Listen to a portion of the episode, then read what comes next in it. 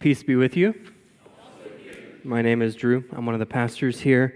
Uh, we're continuing our survey through the Gospel of Luke, which tells the story of God's salvation through the life, death, resurrection, and ascension of King Jesus. And last week we looked at Luke chapter 4. Following the baptism and temptation of Jesus, he was rejected by the members of his hometown synagogue. In fact, they tried to, they tried to throw him off a cliff. But by means of what can only be described as a Jesus juke, he escaped. I'm sorry. I missed my chance last week, so I wanted to. You don't have to laugh. From there, Jesus continued traveling throughout the region, casting out demons, healing diseases, and preaching the good news of the kingdom of God. And this week, Jesus is going to call his first disciples. And in the process, he's going to give us an important object lesson. In 1 Kings chapter 19, the prophet Elijah calls the prophet Elisha to be his disciple. Elijah finds Elisha working in a field in the land of Israel. Elisha is plowing the field with 12 yoke of oxen, the number of the 12 tribes of Israel. Elisha is preparing the land for the planting of seeds. He's preparing the land for renewed fruitfulness. And when Elijah calls him, Elisha immediately returns home, sacrifices his oxen, his livelihood, to God, cooks the oxen, feeds his family, and leaves everything in order to follow his new master. And as we'll see, this story parallels much of what we see here in the opening of Luke chapter 5. Let's read it. Verses 1 to 3. On one occasion, while the crowd was pressing in on Jesus to hear the word of God, he was standing by the lake of Gennesaret. This is just the northwest side of the Sea of Galilee. All right? And he saw two boats by the lake, but the fishermen had gone out of them and were washing their nets. Getting into one of the boats, which was Simon's, he asked him to put out a little from the land, and he sat down and taught the people from the boat. The Gospel of Luke repeatedly shows Jesus finding opportunities to get away from the crowds to pray. Jesus has a healthy perspective on his own fame and influence. He is ready and willing to steward his popularity for the glory of God, but he doesn't need to be popular. And so he repeatedly slips away to pray, but the crowds keep finding him. So here in chapter 5, the people find Jesus while he's taking a long walk along the beach. And they're so eager to hear the word of God that they're invading his personal space, if you will. They are desperate for the word of God. They are traveling throughout the region to hear the word of God. Can we identify with that type of eagerness to hear the Word of God. Holy Spirit, make us eager. Amen. So the people are pressing in on Jesus to such a degree that he's finding it difficult to address the crowd. And so he hops into a boat owned by Simon Peter, and they push away from the shore a bit, and from that place on the water, Jesus begins to teach. Now, there's a very practical reason for teaching from a boat water amplifies sound. Any science teachers in the room? Any science enthusiasts? It's another word for a nerd. Um, no, just kidding. This one's for you. Um, the air near the surface of a body of water tends to be cooler than the air further from the surface of the body of water. And sound waves travel faster through warmer air. And this creates an effect called refraction. The sound waves further from the surface of the water bend back down toward the listener, thus amplifying the sound. That is your physics lesson for the week. There was a practical reason for teaching from a boat. Okay, but I don't think Luke records this event in order to show that Jesus understood how sound waves operate. Again, there's an object lesson here.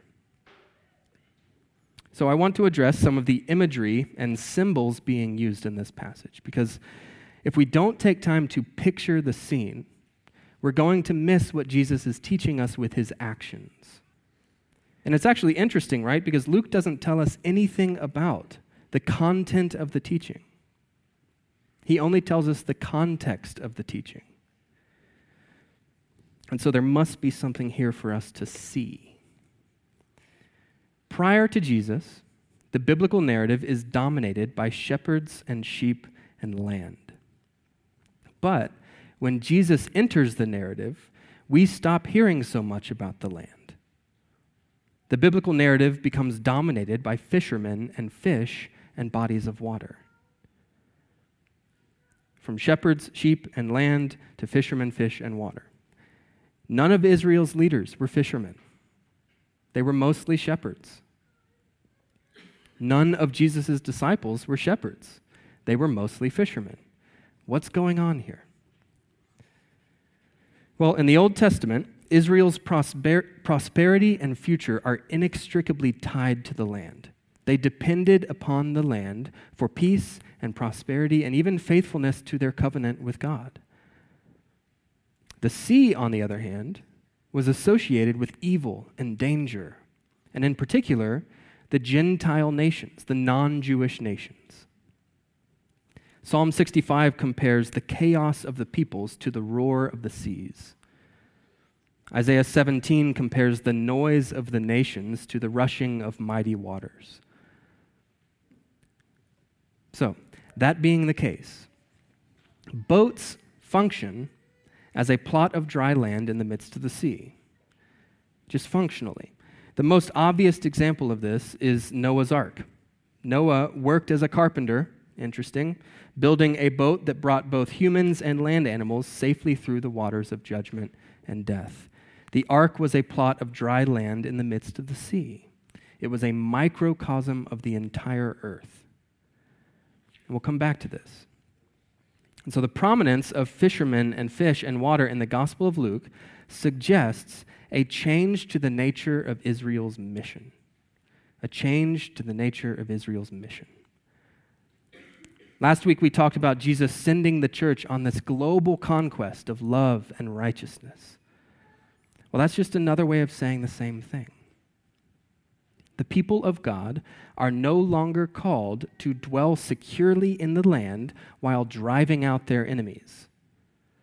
The people of God are now called to dwell securely in the church, to dwell securely in Christ while loving their enemies.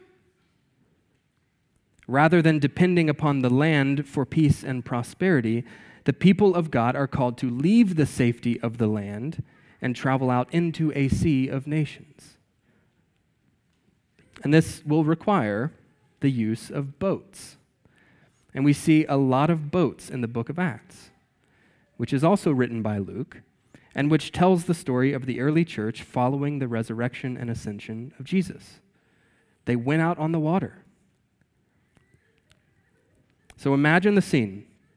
Jesus is teaching from the water, and the crowd is facing the sea. And from their standpoint on the Sea of Galilee, the crowd would have been able to see foreign territory on the opposite shore. Okay, back to the text, verses 4 to 7. And when he had finished speaking, he said to Simon, Put out into the deep and let down your nets for a catch. And Simon answered, Master, we toiled all night and took nothing. But at your word, I will let down the nets. And when they had done this, they enclosed a large number of fish, and their nets were breaking.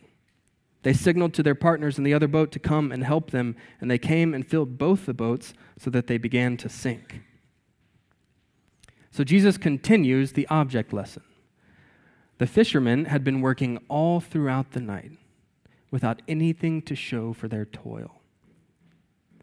But a new day has dawned, and Jesus is in the boat now. And so they cast their nets again, and they, and they catch more fish than they can handle.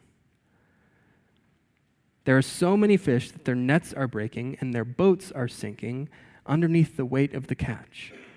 And I think Jesus is telling Simon Peter, James, John, and the crowd that there is a great catch to be made amongst the nations of the world.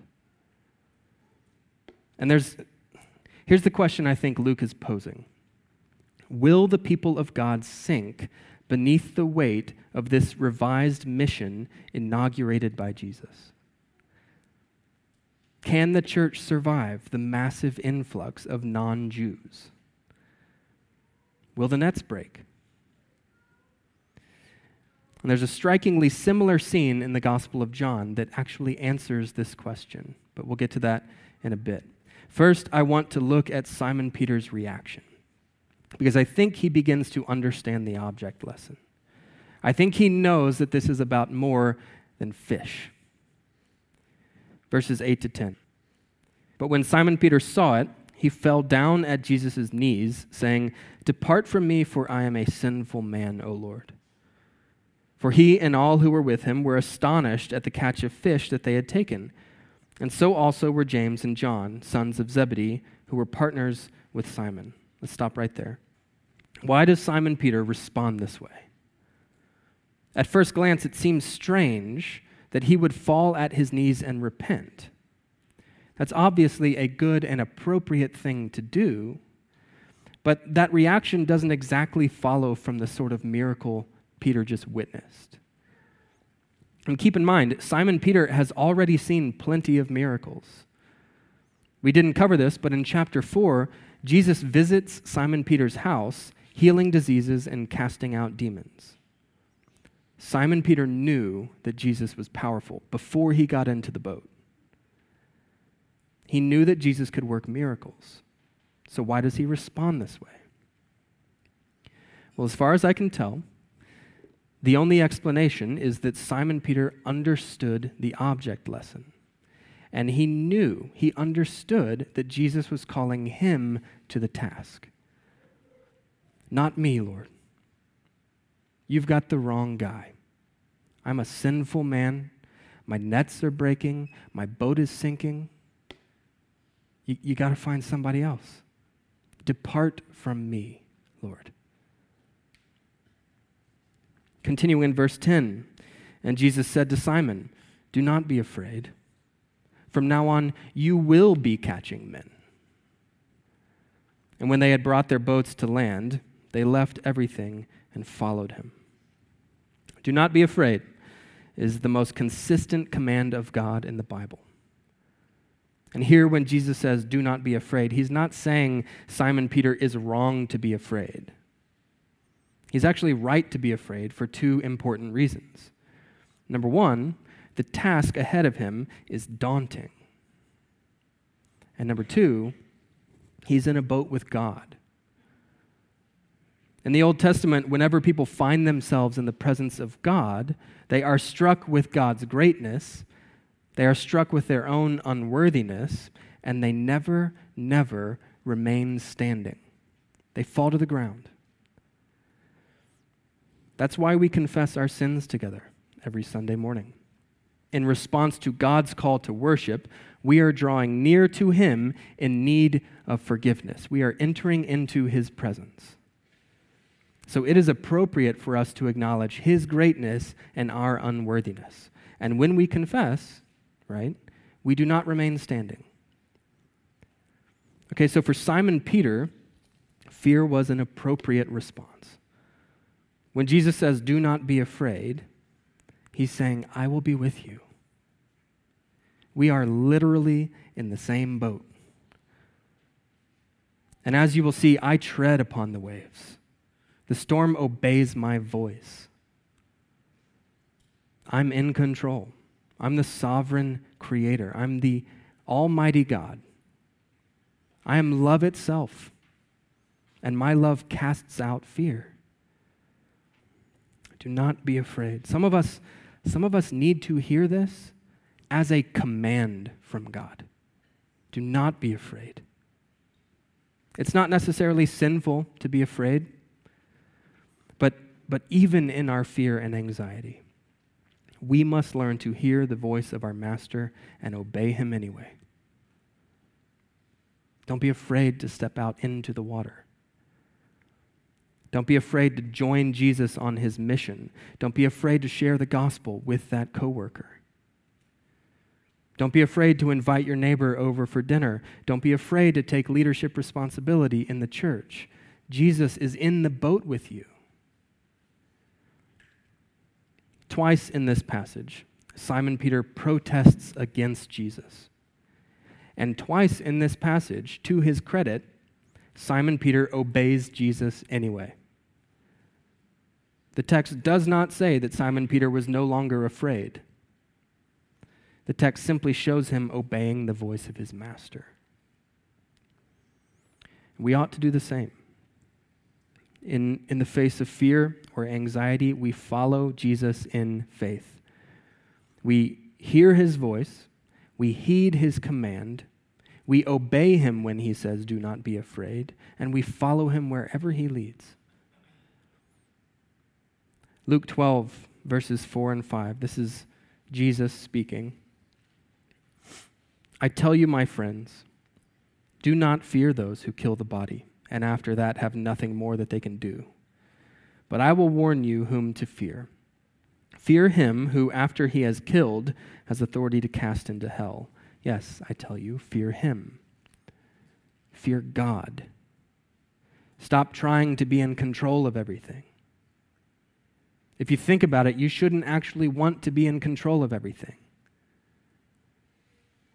In a world like this, being in control can be terrifying.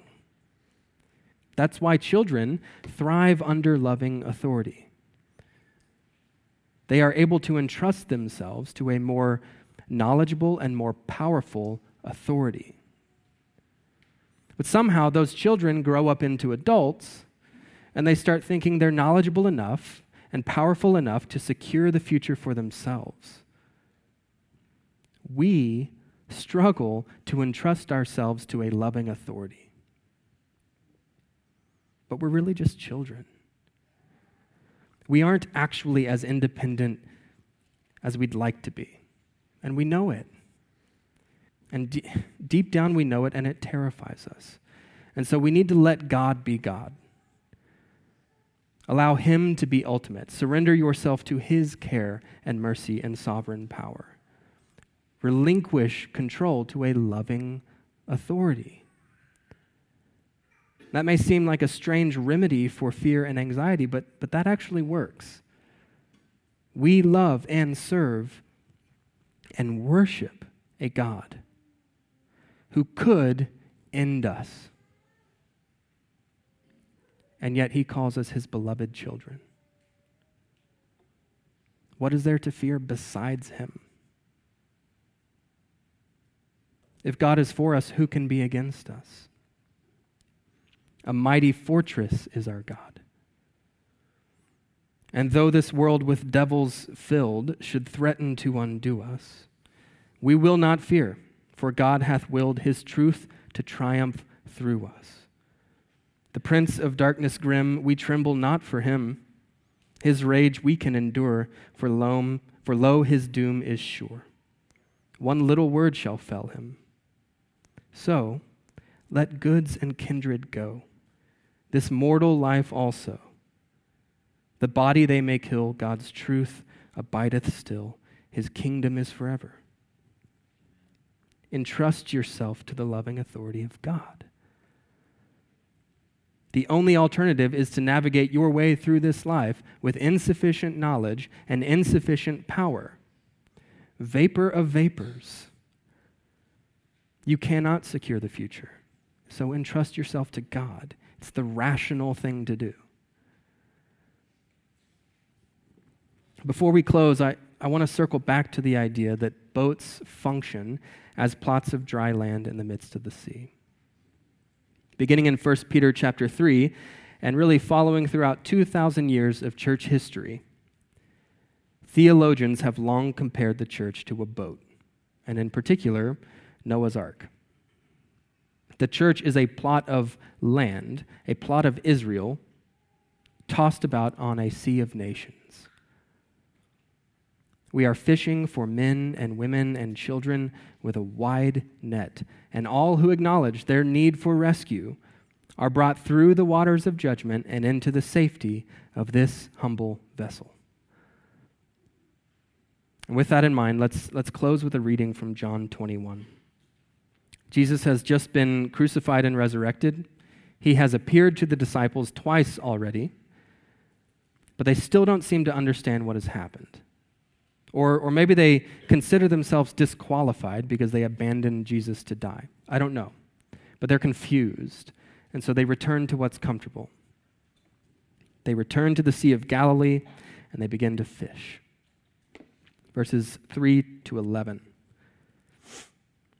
Simon Peter said to them, I am going fishing. They said to him, We will go with you. They went out and got into the boat, but that night they caught nothing. Sounds familiar, right? Just as day was breaking, Jesus stood on the shore. Yet the disciples did not know that it was Jesus. Jesus said to them, Children, do you have any fish? They answered him, No. He said to them, Cast the net on the right side of the boat, and you will find some. So they cast it. And now they were not able to haul it in because of the quantity of fish. That disciple, whom Jesus loved, therefore said to Peter, It is the Lord. When Simon Peter heard that it was the Lord, he put on his outer garment, for he was stripped for work, and threw himself into the sea. The other disciples came in the boat, dragging the net full of fish, for they were not far from the land, but about a hundred yards off. When they got out on land, they saw a charcoal fire in place, with fish laid out on it, and bread. Jesus said to them, Bring some of the fish that you have just caught. So Simon Peter went aboard and hauled the net ashore, full of large fish, 153 of them. And although there were so many, the net was not torn. Israel's new mission is underway. Jesus has won the victory. The crucified king has risen from the grave. Death has been defeated. And there is a great catch to be had amongst the nations of the world. And if, if the disciples of Jesus listen to the voice of Jesus, he will make their work fruitful. Jesus is sending all of us to be fishers of men. We are not just individuals dropping a line and waiting for a nibble. We are a team of fishermen casting a wide net and hauling our catch through the waters of baptism and into the safety and care of this boat. And in answer to Luke's question, the Gospel of John says, Your nets though they hold all the nations, will not break. This boat cannot sink because we're in it with the resurrected Lord. Pray. Father, thank you. Thank you for expanding your covenant love to include even us. Even us. Jesus, we trust you. We, we desire that you would meet us in our fears and anxieties. Let us know that you are here. Let us know that you are present, that we are in your presence, that you are in the boat with us. Because we are unworthy. We need you to make us worthy. Holy Spirit, make us fruitful fishermen. We trust you. In the name of the Father, the Son, and the Holy Spirit. Amen.